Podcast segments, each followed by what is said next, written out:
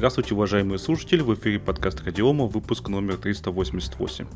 Сегодня 4 марта 2023 года. С вами, как обычно, как всегда, я, Андрей Зарубин и Роман Малицын. Привет, привет. А, Вначале у нас тоже, опять же, легкая тема, а, на мой взгляд, тема нытья. The Guardian, знаете, такое уважаемое издание, да, а, заявляет, что представители поколения Z, это те, кто родились с 97 года по 2012 год, с трудом осваивают офисную технику. Речь идет о том, что после того, как они попользовались э, всякими мобильными приложениями с интуитивно понятным интерфейсом, в том числе там TikTok какой-нибудь, там где э, на освоение которого требуется там, 5 секунд времени, они после этого идут на работу и не могут, значит, освоить э, офисную технику. Там принтеры, сканеры и так далее, и так далее. Да еще и портят их из-за своего незнания, а еще боятся попросить помощи и так далее, и так далее. Что я хочу сказать по этому поводу, как э, системный администратор с опытом больше 15 лет. Неважно, какое поколение, все с трудом осваивают офисную технику. Вообще любого поколения. Старые, молодые и так далее, и так далее. Потому что офисную технику делают интуитивно непонятной. Вот на мой взгляд. Вот, Рома, вот ты когда приш, пришел в какой-нибудь офис там первый раз в жизни, ты как, ты сразу понял, как э, пользоваться там сканером, допустим? Ну, давай так. Я не то чтобы впервые там, у меня у нас в офисе довольно часто меняется техника. Ну, и я в разных офисах сижу, и в офисах mm-hmm. меняется техника. Мы работали и с обычными э, принтерами, и с МФУ, МФУ среднего уровня, и э, с МФУ такого, знаешь, я не знаю, как даже назвать, это такие огромные шкафы. Да, это, ну да, это коридорные такие. Да, да, да, коридорные. Разобраться я не могу в них, честно тебе скажу. Ну, потому что они действительно... Я не понимаю вообще, кто и для чего это делал. То есть, ну, трэш какой-то. Вот. Я понимаю, что, в принципе, если бы мне как бы конкретно нужно было бы с этой техникой там работать на постоянке, то есть я не, не печатаю каждый день, я печатаю раз в месяц, предположим. Я предпочитаю использовать программные средства управления этой техникой. Ну, то есть, для примера, у меня есть МФУшка, напротив стола. Там можно прямо на ней настроить и сканировать определенные папки, сетевые папки и так далее, прям ну, на ней самой кнопочками. Я этого не, этого не делаю, потому что там замороченные какие-то меню и так далее. Я использую обычное приложение софтовое, которое там, мне скачивает, ну, сканирует прямо на компьютер.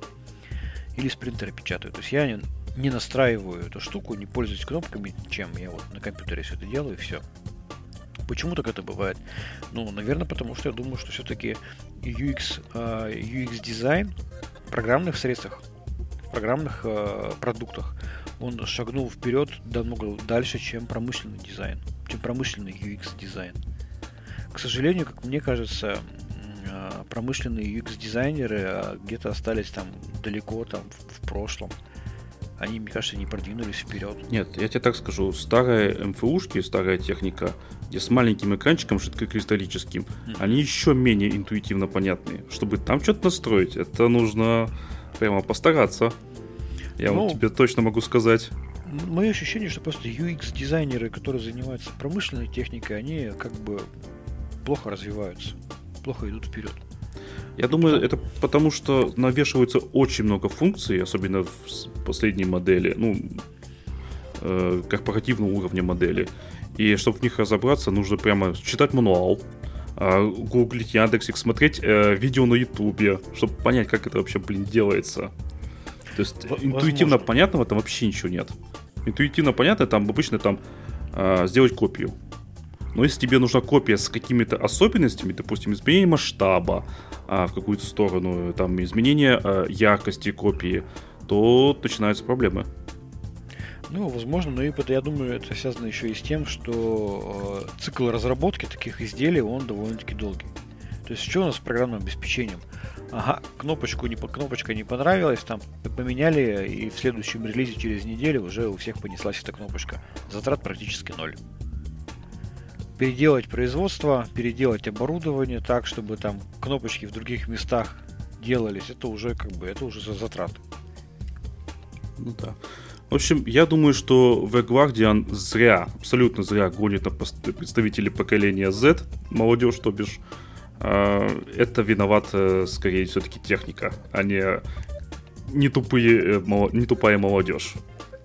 Ну, перенастройка производственных линий а, всегда дорого. И поэтому техника будет староформатная еще очень долгое время. Никуда мы от этого не денемся. И поэтому, естественно, UX, UI в соцсетях а, и в банковских каких-то приложениях а, будет на, на, на голову выше UX, UI для промышленной техники. Ну да. В общем, зря они так наехали вот на молодежь. Ты, ты, ты вот попробуй возьми какой-нибудь там современный многофункциональный какой-нибудь телефонный аппарат типа АТС, там с кнопками, со всеми делами, там, которые иногда ставят на рабочие места операторов, там тоже черт ногу сломит. Ну, когда тебе нужно переключать там с одного с одного канала на другой канал там и так далее. Ну, реально как бы как будто за пультом космического корабля сидишь. А люди уже привыкли, у них в руках э, вся мощь Фейсбука и управляется несколькими кнопками, красиво нарисованными. Это раз, а во-вторых, ты попробуй на новый интерфейс кого-то переведи даже на, на софте. Ну, тут ВКонтакте новый интерфейс выкатили, да там люди не могли разобраться. Люди привыкают очень сильно к каким-то там шаблонным действиям. Эти шаблонные привычки убирать крайне тяжело и сложно. Техника развивается так быстро, программные средства развиваются настолько быстро, что люди уже не готовы так быстро меняться. Раньше, извини меня, ты там жил в деревне, и там за 10 лет у тебя ничего не происходило нового. Ну, только вот единственное, сегодня засуха, а завтра там дожди. А тут, а, как э, популярная шутка, да, а, программист фронтенда ушел в отпуск, вернулся из отпуска и уже ничего не знает, считается практически джуном, потому что технологии так шагнули вперед за две недели, что он просто отстал от жизни. Ну, это, конечно, шутка, но такая шутка. Вот. Так что, ну, действительно, я думаю, что поколение Z здесь ни при чем. Просто поколение Z привыкло к новому виду дизайна и UX, которые производители техники дать не могут. Да тут даже не просто в привычке. Когда приходит новый человек и неважно там, с чем он с ТикТока там э, пользовался или вообще ничем не пользовался, то же самое, те же самые проблемы. Короче, пусть э, производители офисной техники немножко делают технику свою поудобнее. Не будет этого, мое мнение. Значит, будут развиваться программные средства управления этой техникой. Пусть эта наша техника будет обычным кубиком, без кнопок, с дыркой для закладывания бумаги, с второй дыркой для выпадания Слушай, а я, а я знаю, что делать. Че? Нужно встроить голосового помощника в каждую МФУшку. Да, на, на базе чат GPT. Да, да, да, конечно. Сделай мне копию с масштабом 80 и яркостью там 70%. Все. Да. Я тут, кстати, э, был на конференции Team TeamLeadConf, в которой мы рекламировали. И там я слушал доклад э, Сергея Мельника, это руководитель э, CIO проекта Яндекс станция. Так, и что он там? Вот, и я у него задал, ему задал вопрос, дескать, сейчас вот чат GPT, ну, на порядок интеллектуальнее Алисы. Когда, собственно, Алиса догонит по уровню интеллекта чат GPT. Но он ответил, что это прямо... я, я, нифига, я, я нифига не оригинален в своем вопросе.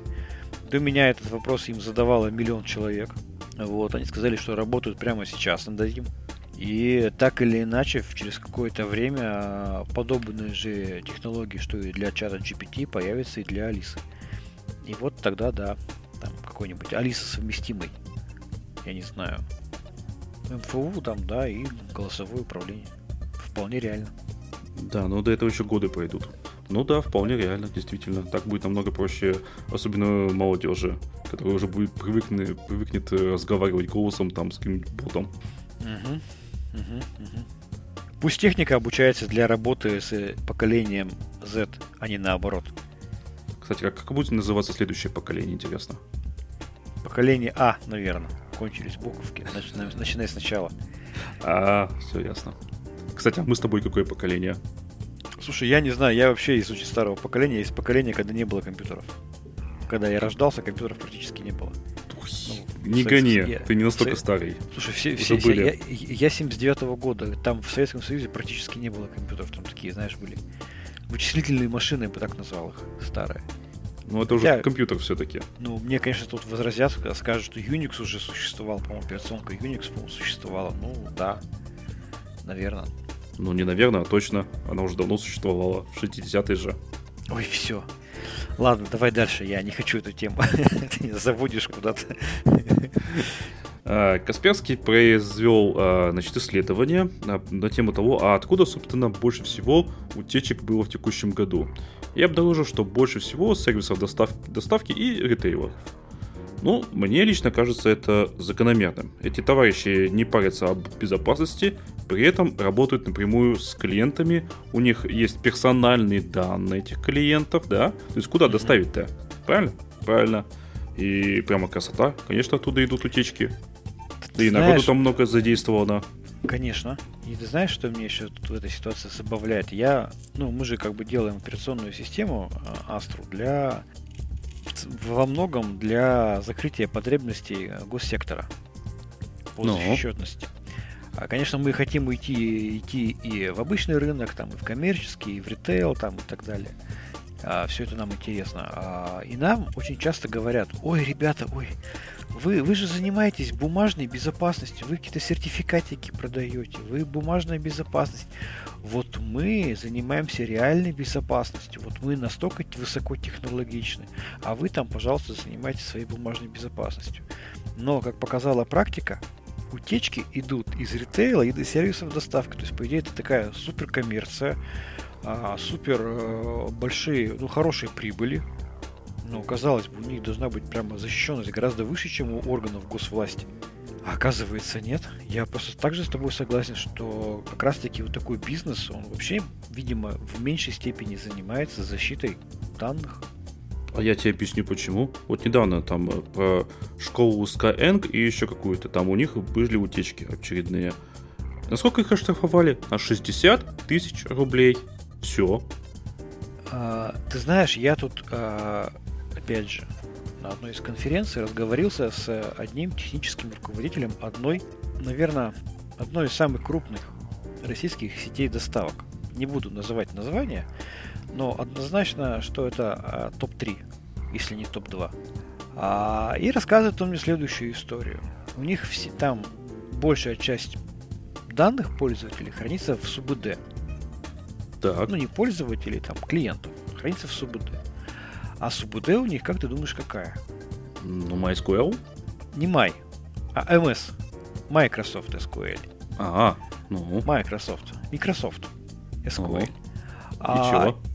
И довольно-таки долгое время назад, а, как ни странно, а, компания Microsoft отказала продавать техническую поддержку, сопро- сопровождение и так далее. То есть коммерческого саппорта для них теперь не существует довольно-таки долгое время.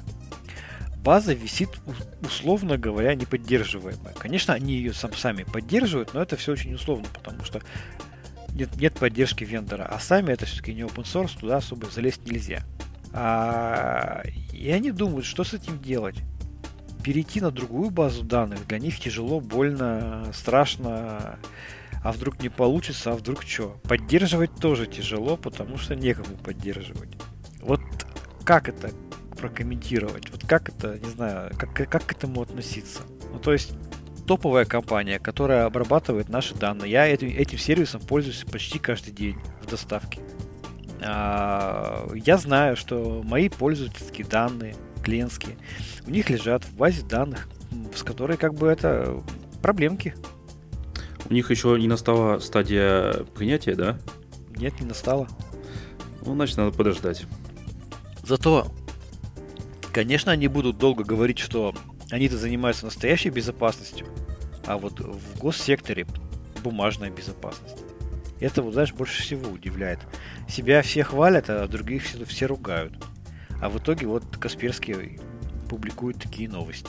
Что ты ожидаешь от людей? Что они будут себя ругать, а других хвалить? Так не бывает. Да. А, финанс, вот дальше, дальше. В 22 году, пишет э, коммерсант, в 22 году почти в два раза выросло количество, количество утечек в финансовом секторе. Объем похищенных персональных данных в этом секторе увеличился в 32 раза. Как так? Ведь у них же не бумажная, ведь финансовом секторе не бумажная безопасность? Почему в 32 раза там увеличился объем похищенных персональных данных? Почему количество утечек выросло в два раза? Ну, непонятно. Вот как так происходит? Люди, понимаешь, занимаются реальной безопасностью, а у них все воруют. Нет, я, я, я понимаю, что у них уровень угрозы может быть выше. Да, может быть, на госсистемы меньше нападают. Ну, я не знаю, госуслуги, что, плохо разрекламированный сервис? Да, отлично разрекламированный сервис. Мало на него атак, да, я думаю, полным-полно на него атак. Поэтому у меня призыв один. Давайте заниматься реальной безопасностью и смотреть реально защищенные сервисы, операционные системы. А что касается нас как пользователей или клиентов, я уже с этим смирился, что мои данные постоянно утекают. Теперь главное, на мой взгляд, не, не, не, не стать жертвой всяких мошенников, которые получают доступ для, до, до этих данных. Я, конечно, в первую очередь себе поставил несколько приложений, которые определяют, кто звонит, безусловно. Я тоже. Причем, кстати, от Яндекса. Конечно да, я же не, у меня, у меня и от Яндекса есть, и от Сбера. Я не понимаю, кто из них в какой момент вырывает палку эстафету лидера, по-моему, то один срабатывает. Слушай, ну это как два антивируса поставить. Да, да, да, да, да, да, да, они друг другу мешают. Вот. А, и я прям пользуюсь ими. Я как только мне выходит какой-то звонок, а, где какой-то там желтенький или красный там обозначение, я его сразу сбрасываю, даже не разговариваю.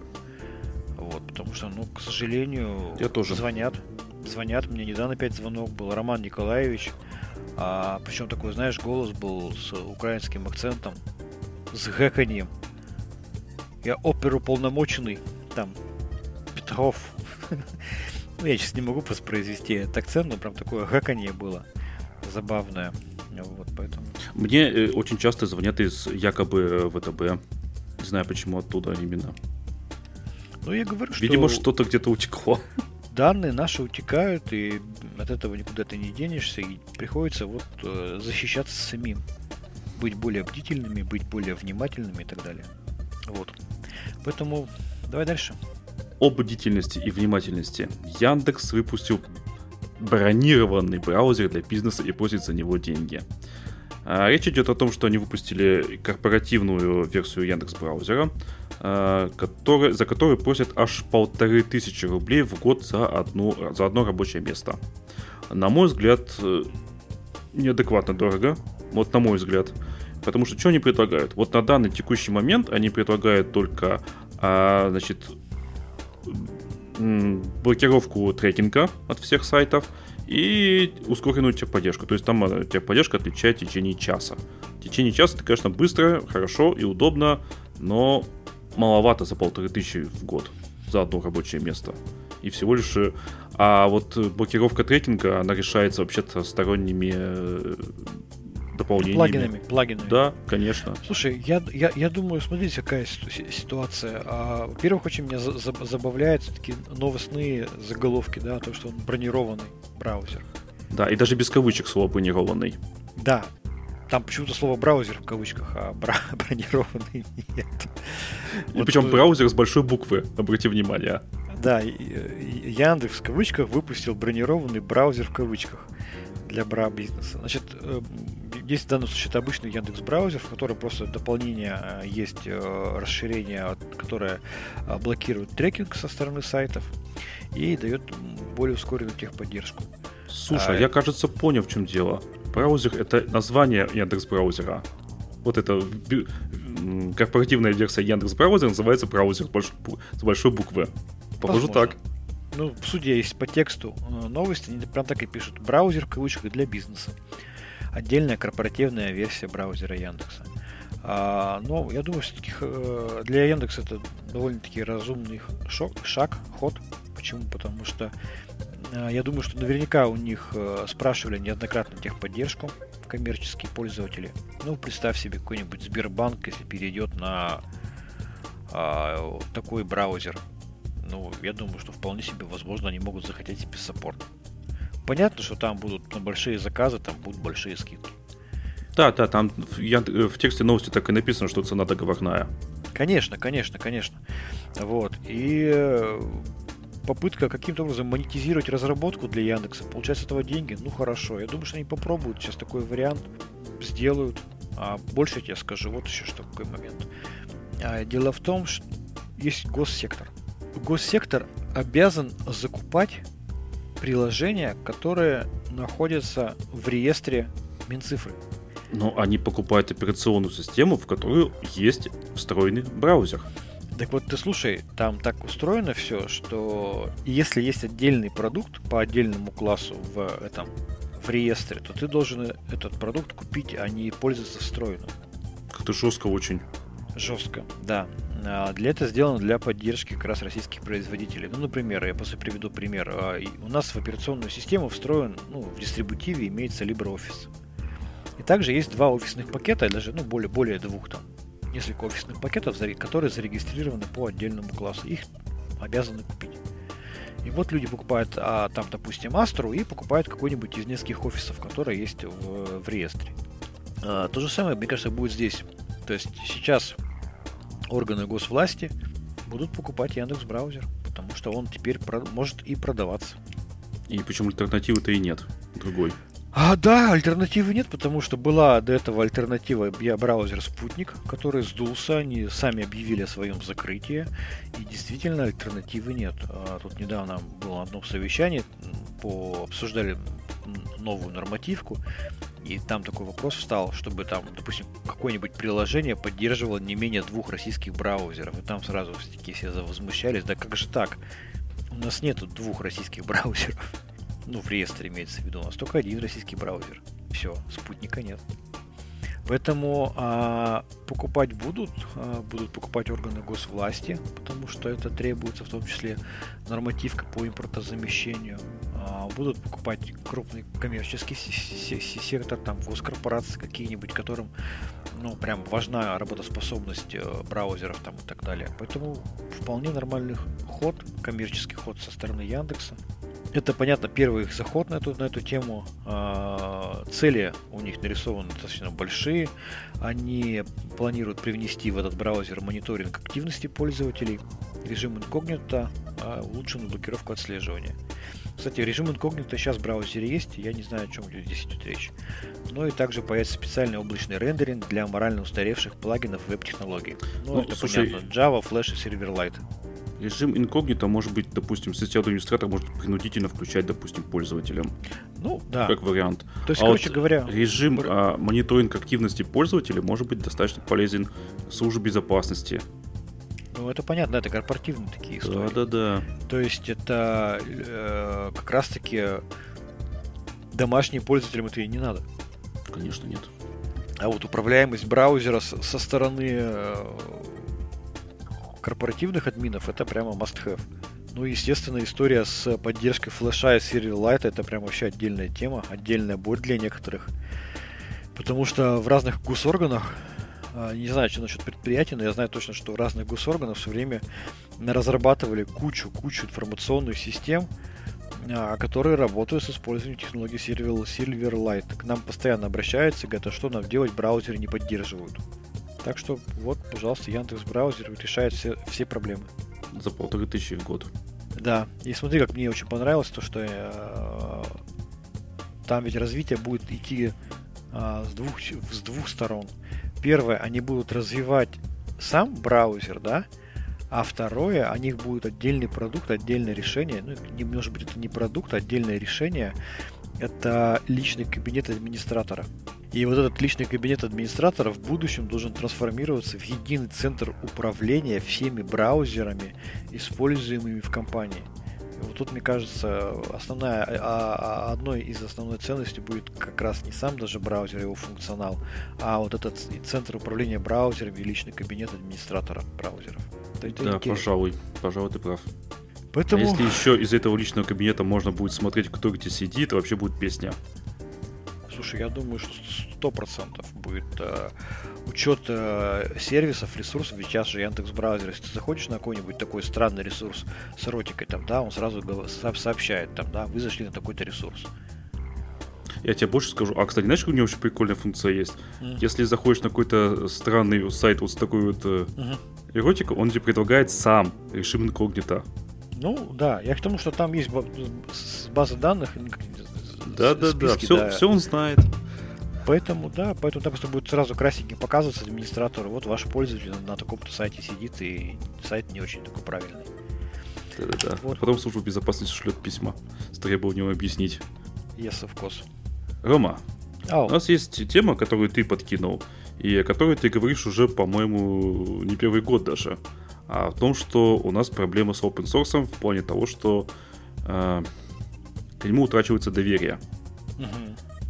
Расскажи, пожалуйста, про эту тему еще раз. А, на CNews выпустили новость. На самом деле это по большому счету перевод э, в статьи, э, которую написал в, в издании Reuters Пит Суини, редактор отдела экономики Азии. А он написал о том, что есть, у него есть ощущение, у него есть мнение, что США уничтожает единый мир open source и разваливают разработку на восточный и западный лагерь. А, происходит это в связи с тем, что США медленно, но верно закрывает доступ к открытому коду своему главному технологическому конкуренту Китаю. Намеки об этом идут со стороны, в первую очередь, конечно, GitHub, который ограничивает доступ там пользователям из разных стран. Ну, вот, пользователи российские тоже это почувствовали уже на себе, когда там санкции и так далее, ограничения происходят. Потом а, они значит, переживают о том, что кто-то может обучать какие-то крупнейшие нейросети на китайских массивах данных. Там, да, когда вот указано, что китайские разработчики, участвующие в международных проектах машинного обучения, часто вносят веса модели, то есть массивы данных, на которых нейросети обучаются. И при этом эти массивы данных непрозрачны и хранятся внутри Китая. То есть, да, уже здесь США уже начинает напрягаться по этому поводу. Поэтому есть у него мнение о том, что несмотря на то, что код является общемировым достоянием, идут попытки заблокировать доступ китайцев к библиотекам open source. Вот не, так ну... ли это или не так? Я вот, честно говоря, не знаю. Вот смотри, даже в этой статье написано, что вообще это довольно проблематично, потому что, во-первых, все-таки это open source, он выложен в интернете.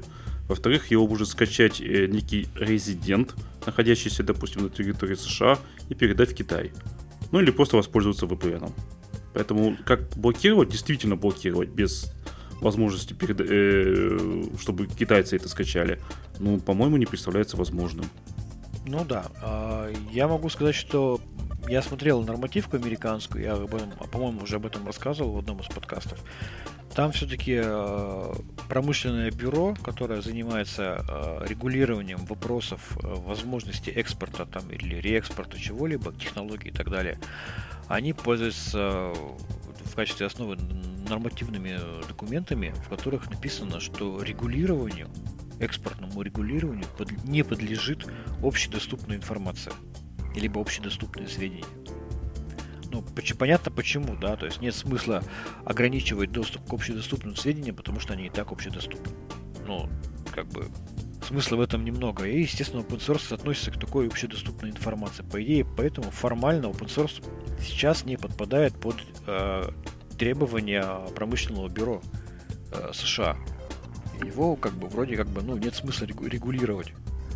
Это первое. А второе, все-таки я считаю, что технологически этот момент э, развития open source, он давно уже, так скажем, сам open source, он давно стал уже вне политики во многом. Ну, потому что это удобный способ разработки. Это какие-то международные стандарты программного обеспечения получаются при помощи создания open source. Я вообще не очень сильно верю, что вообще есть возможность его каким-то образом заблокировать для отдельной страны. Ну, Поэтому Возможно, попытки... они просто пытаются найти путь, но пока вот не получается и не получится. А желание политического руководства просто может расходиться с реальностью. Это да. Я просто думаю, что, кажется, э, желание политического руководства США, оно ну, не соответствует реальности. То, что они хотят там все от всех закрыть, никому ничего не дать, а, это да, но реальность немножко другая. Им придется искать какие-то другие способы ограничения активности Китая. Там созданием экономических проблем, там чего-то еще, перекуп, перекупанием там предприятий, там э, закрытием каких-то реальных там а, технологий, типа там поставки высокопроизводительных карт NVIDIA там, да, для обучения машинных э, нейросетей и так далее. Но закрытие open source, конечно, статья, понятно, она такая кликбейтный заголовок о том, что ой, США там все разделяет open source российский, российский, американский, там китайский. Но я думаю, что это просто попытка создать сложности для других стран в получении доступа к open source, но я пока не вижу реальных способов это сделать. Ну, нормативку новую на эту, на эту тему я не видел из США. Ну, написали бы в США там нормативку, что open source, который разрабатывается на территории США, принадлежит только США. Вот когда вот такое будет, вот тогда мы скажем ой. Но я себе, честно говоря, не представляю. Ну, это нужно лицензию будет менять. Ну, это просто, ну, это просто как бы... Я даже не знаю, как это можно произнести. Open source разработан на территории России принадлежит только России. Зашибись. А если они будут туда встраивать скрытые трояны? Это другой момент там, да, но опять же, подрыв доверия к open source это такая, знаешь, попытка как бы а, практически стрельнуть себе же в ногу. Ну, то есть они же тоже, все же пользуются open source, США тоже пользуются. Mm-hmm.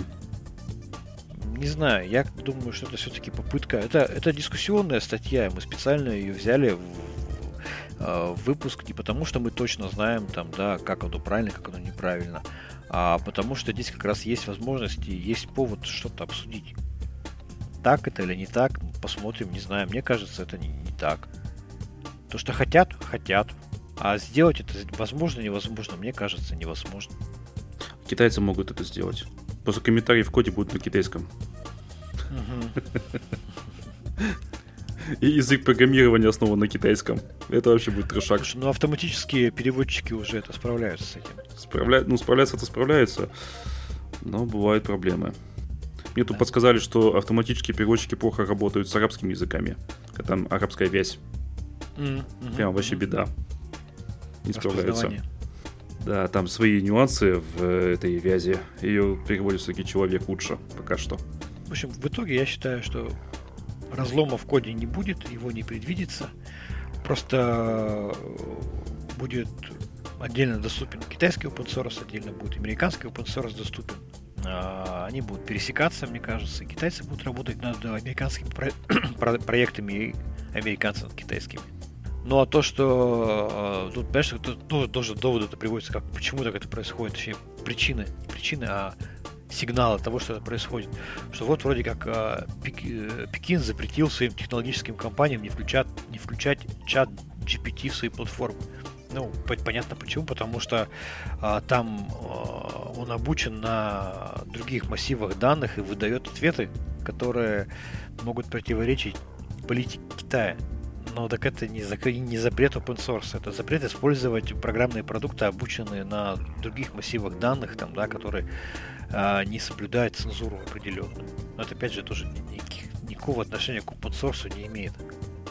Мне, кстати, тут один из наших слушателей э, из-за того, что из- за предыдущего выпуска дал э, аккаунт попользоваться оригинальным чат GPT, который, uh-huh. тот, тот самый, про который ты говоришь. Uh-huh. Я ради интереса спросил, а что такое аннексия?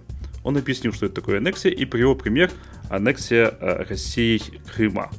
Вот-вот-вот, да, я, я как раз про это и говорю что обучение, а, это же не знания, как бы, которые прям вот бесспорны, да, то есть это то, что просто подсунули в качестве там базы. И, пожалуйста, Нет, конечно, там ну, все равно это классная штука. То есть я еще ради приколов дал ему, э, спросил, что, ты знаешь ли ты подкаст Радиома? Он сказал, нет, не знаю. Я спросил, знаешь ли ты подкаст Радиома? И дал ему ссылку на сайт. Угу. Знаешь, что он ответил? Он сказал, что да, теперь я его знаю. Спасибо за ссылку. Он сказал, о чем этот подкаст, наш подкаст, и сказал, сколько э, э выпусков. То есть uh-huh. он взял, вот быстренько распарсил сайт и понял, сколько выпусков. Я впечатлился. Да, да, но представь себе, а, а представь себе, будет российский э, такой же бот, который обучен на российских массивах данных, э, и там у него спросить, там, допустим, что, что, что такое там аннексия, и он скажет, там, это попытка там у а, Израиля забрать голландские высоты там у Сирии. Допустим, или, например, китайский э, чат, аналог чат GPT, спросишь про Тайвань, он там совершенно расскажет, что Тайвань это часть Китая изначально, и первородная, и все остальное, что это территория Китая. Вот поэтому, да, поэтому запрещают эти все истории, потому что э, идет э, выдача информации, которая ну, противоречит официальной позиции органи... э, государства. Но раскола open source здесь вообще нет, мне кажется. Ни разу. Ну что, перейдем к следующей, последней теме, самой большой. Да, у нас следующая тема, она довольно сложная, а, тоже дискуссионная. А, значит, называется она так. Большие данные мертвы, это надо принять. Это перевод статьи на Хабре, который, э, который написал э, инженер-основатель Google BigQuery. То есть человек, который э, занимался прямо реально задачей э, обработкой больших данных. Да, и в течение там большого количества лет э, он рассказывал на сцене о том, как это круто, что вот, дескать, а, большие данные там дают огромные возможности о том, что количество генерируемых данных каждый год увеличивается, и вот надо их уметь обрабатывать и так далее. Но, как ни странно, он пришел к выводу, что переоценена была история с обработкой больших данных. Во-первых, он говорит о, о том, что крайне сложно получать какую-то вменяемую информацию для... когда у тебя там петабайты данных. Это дорого обрабатывать все это, анализировать дорого, модели анализа тоже как бы не очень удачные. Второе, э, наиболее часто используются данные, которые были э, получены там в течение недели, ну максимум месяца. Потом просто запроса к этим данным просто практически не происходит. Они просто лежат. А второе, следующее, он говорит, что большая часть бизнеса, именно бизнеса, да, мы убираем госсектора, мы убираем военных, а большая часть бизнеса имеет небольшие базы, которых им хватает, там от 100 гигабайт, там, допустим, до 10 терабайт. И даже меньше, существенно меньше. Там и существенно меньше. Просто, да, никаких, просто гигабайты. Да, никаких петабайт им нужно, они не хотят этим заниматься, не хотят это обрабатывать, никакой пользы от этого не видят и так далее. А, поэтому... потому, что, потому что это в основном текстовые данные, которые легко сжимаются, немного весят. Ну что там, история заказов миллиона человек. Даже за ну, да, Сколько, да. много ли это будет? Да нет, конечно. Поэтому я вот, мое мнение, что большие данные, они нужны на самом деле не всем заказчикам, не всем коммерческим потребителям, а просто небольшому количеству, то есть говорят, они умерли. Да они не умерли, эти большие данные. Они просто, ну, открываются глаза и приходит понимание, что они нужны, ну, они нужны небольшому количеству людей. Или организаций, точнее, скажем. Но кто это? Это, естественно, государственные структуры, которые вынуждены тратить деньги и ресурсы на понимание того, что происходит у них в стране. То есть это не бизнес-задача даже. То есть это говорит о том, что ты можешь потратить денег больше, чем заработать. Но ты получишь какую-то информацию о том, что у тебя происходит в стране. Это не бизнесовая история совершенно. Понятно, что нужна, нужны большие данные военным. Конечно, нужны.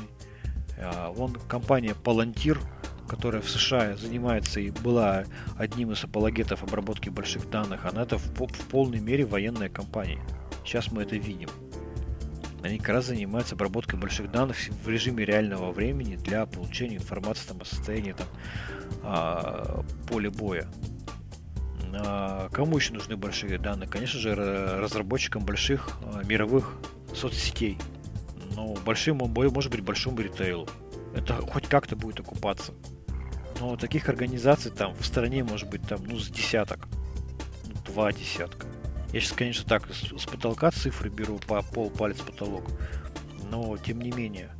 И на мой взгляд, действительно, большие данные, как бы, ну, может быть, не будут э, нужны обычному бизнесу. Ну, кому сейчас нужна бы обработка больших данных? Допустим, Яндексу, да, который хочет сделать аналог бота чат GPT. Да, да, для него обработка больших данных это must-have. Они будут этим заниматься, они будут обрабатывать, они будут собирать эти данные, обучать на, этих, э, на этом массиве данных э, свои нейросети. Но это один, один потребитель, грубо говоря. Яндекс, ну кто еще, я не знаю. ВК. Поэтому я не думаю, что большие данные умерли, просто большие данные умерли для обычного бизнеса. Вот, вот с этим я еще могу согласиться. Я думаю, что это действительно логично. Ну, может быть, кто-то мне скажет, что нифига подобного, что обычный бизнес выгодно для себя использовать большие данные, зарабатывать на этом миллионы там и так далее. Ну, просто расскажите нам об этом. Я, например, такого не видел. То, что я сейчас вижу, что делает бизнес, это максимум осваивает обычного чат-бота в WhatsApp и все. А ты как думаешь? Да так же, в принципе, думаю. Даже если, допустим, взять там, а, ну, какую-нибудь эм, сеть э, магазинов, ну, пусть будет там магнит, там, пятерочка и так далее. Ну, вот они знают, что я покупаю и чего. Постоянно предлагать мне то, что мне и так нужно, или что-то похожее на это, ну, чаще всего, а, например, от магнит, ой, по-моему, от кого там? Угу. По-моему, да, от магнита, что ли. Я тупо заблокировал всплывающие уведомления. Ну, мне надоело просто. Ну да, вот сеть магнит, пожалуйста, большие данные будет обрабатывать. Так а толку-то, если это там э, раз в, в два, там три дня они присылают какое-то уведомление, что вот так есть такой товар, я мне это надоедает, я блокирую. И что дальше с этим делать? Все? А потом, а потом, вот они, вот я тебе опять вернемся к началу подкаста. А потом они насобирают этих больших данных, а потом базы данных свои обслуживать не могут. Да-да-да. И все сливается и куда-нибудь. И, и сидят с ними и не знают, что с ними делать. И на насобирали, и перепроектировать уже не могут, и передать никуда не могут, и реорганизоваться не могут. Вот сидит этот такой, знаешь, чемодан без ручки. И бросить жалко, и тащить тяжело. А, или вот на Авито я недавно купил себе э, колонки новые. Ну, mm-hmm. новые бэушные в смысле. А, а мне уже недели две, наверное, э, всплывающим уведомление присылает. А вы знаете, вот похожее объявление подешевело. А мне-то зачем? Я уже купил.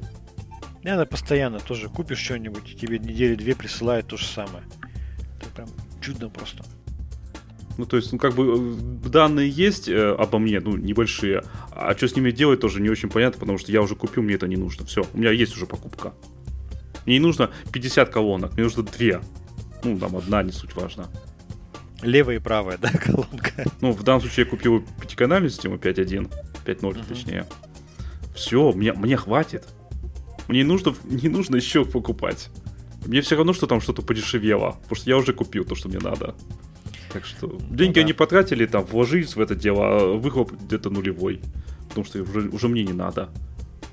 А, слушай, ну это же напоминает мне, это, знаешь, когда директ рекламу, когда какая-нибудь организация а, присылает, а, заказывает э, рекламу в директе, да, и там за каждый клик они платят там какую-то копеечку. Да-да-да. Конкуренты, когда видят эту рекламу в директе своих конкурентов, они хлопают в ладоши, кричат «Ура!» и просят своих сотрудников быстро прокликать эти ссылки а, для того, чтобы съесть рекламный бюджет конкурента и все. Рекламный бюджет может быть бездонным. Может быть, может быть. Но обычно все равно какой-то бюджет выделяют на разовый проект. Вот, так что переоценивать любую технологию нельзя. Нельзя, помню, в свое время считали, что там все будет, все проблемы решит, э, скажи мне, э, блокчейн, блокчейн, что блокчейн решение всех проблем. Вообще всех. Да, э, сейчас, потом там думали, что Big Data решение всех проблем. Оказывается, ну, это просто, ну, хороший инструмент для конкретных задач и блокчейн хороший инструмент для конкретных задач. Я помнишь, там была такая история, когда блокчейн начинался, мы даже в подкасте это обсуждали, когда была еще Катя у нас, э, проводилось э, срочное обучение руководителей крупнейших организаций, э, им рассказывалось, что такое блокчейн, чтобы они успели понять, осознать эту величину этой технологии. А сейчас чат GPT, там, да, тоже у некоторых может возникнуть ощущение, что этот бот это решение вообще всех проблем. Это тоже не так. Ну, он может решить массу проблем. На самом-то деле. Может, не все, конечно, но массу. И создать новые. создать новые. Да. Типа, куда, куда девать толпу бездельников, да?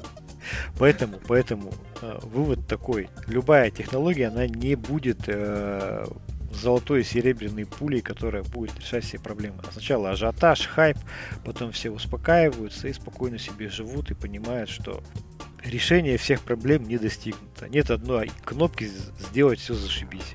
О, кстати, насчет кнопки сделать зашибись. Я тут недавно читал статью. А, значит, некий владелец бизнеса, который занимается черным металлом, а, значит, у них э, со многих заводов идут данные о покупке и продаже металла. Все это сводится куча, куча таблиц присылается, и все это нужно как-то сводить. Он сводил это путем ручного труда сотрудниц. И захотел все это, естественно, автоматизировать. Ну, чтобы просто сотрудницу уволить и сэкономить на этом. А, оказалось, что все это повернуть не, точнее удастся, но будет стоить эпических денег, потому что таблицы часто меняются, заводы присылают а, разные форматы разных таблиц, еще и меняют каждую неделю все это дело. В результате слишком дорого будет стоить автоматизация и дешевле использовать ручной труд обычного человека. Ага. Так что не всегда получится уволить человека. Даже если казалось бы, что это можно автоматизировать, не всегда так получится. Угу. Ну что, на этой позитивной да. ноте давайте закругляться.